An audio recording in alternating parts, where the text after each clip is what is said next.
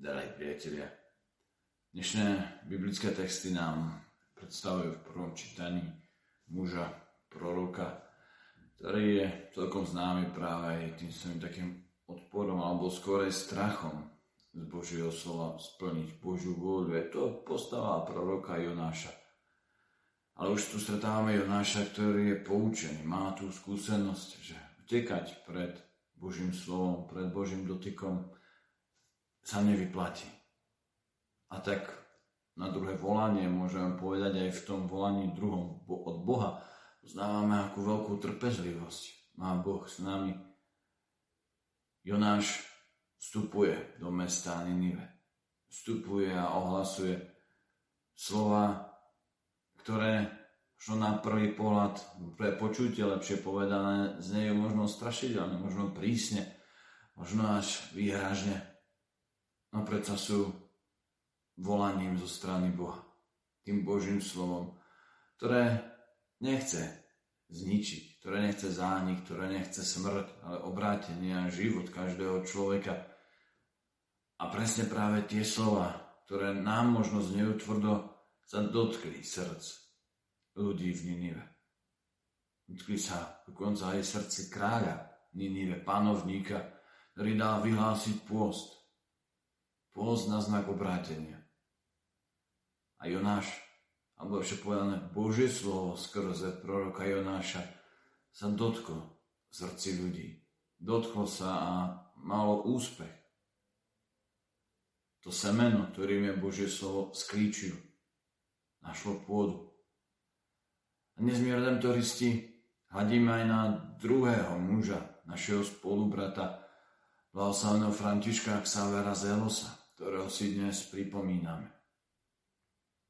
Aj on rozpoznal v sebe ten hlas, to Božie volanie a prijal tú službu stať sa kniazom, tú túžbu. A neskôr práve už počas formácie rozpoznáva v tom, že bol v blízkom kontakte s kongregáciou Najsvetejšieho vykupiteľa, s nami redemptoristami, rozpoznáva v sebe aj misijné povolanie. A tak vstupuje práve do našej kongregácie. Pochádzal z Bavorska, žil v 19. storočí a práve vďaka kontaktu s nami redentoristami rozpoznal tú túžbu pôsobiť v novom svete, na novom kontinente, ďaleko od svojej domoviny v Spojených štátoch amerických. A naozaj jeho slovo, alebo opäť, lepšie povedané, to Božie slovo skrze neho našlo vodu, prinášalo úrodu v srdciach mnohých. Je známa jedna udalosť, ktorú keď František prišiel, prišiel do USA a začal kázať, ohlasovať, a angličina nebola práve najlepšia ešte u neho, tak jedna pani skonštatovala, že si tomu veľa nerozumela, ale bolo cítiť z neho horlivosť, zápal, tú snahu odovzdať Božie slovo.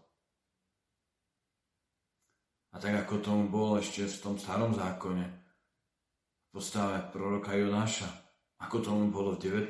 storočí skrze našeho blahoslaveného spolubratra Františka Xavera Zelosa, tak verím, že Božie slovo je účinné aj dnes aj dnes sa dotýka srdc ľudí, našich srdc.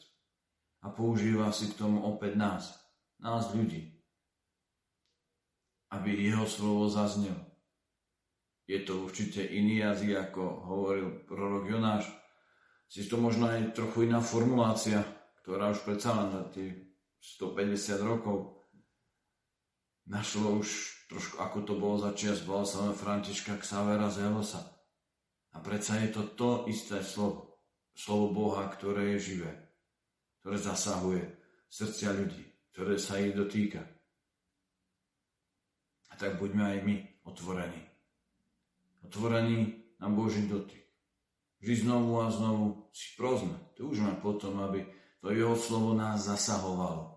Aby bolo živé v nás. Ale tiež skrze nás druhým ľuďom.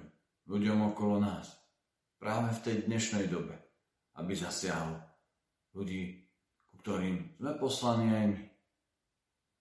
Na jednej strane my redemptoristi, misionári, tam, kde pôsobíme, tam, kde vychádzame, a na druhej strane práve každý z nás, ktorý sme pokrstení, sme pozvaní byť misionárom. Práve v tom našom prostredí, tam, kde sme. A nech nám tomu práve príhovor blahoslaveného Františka Xavera Zelosa dopomáha a dodáva apoštol, dodáva horlivosť a lásku.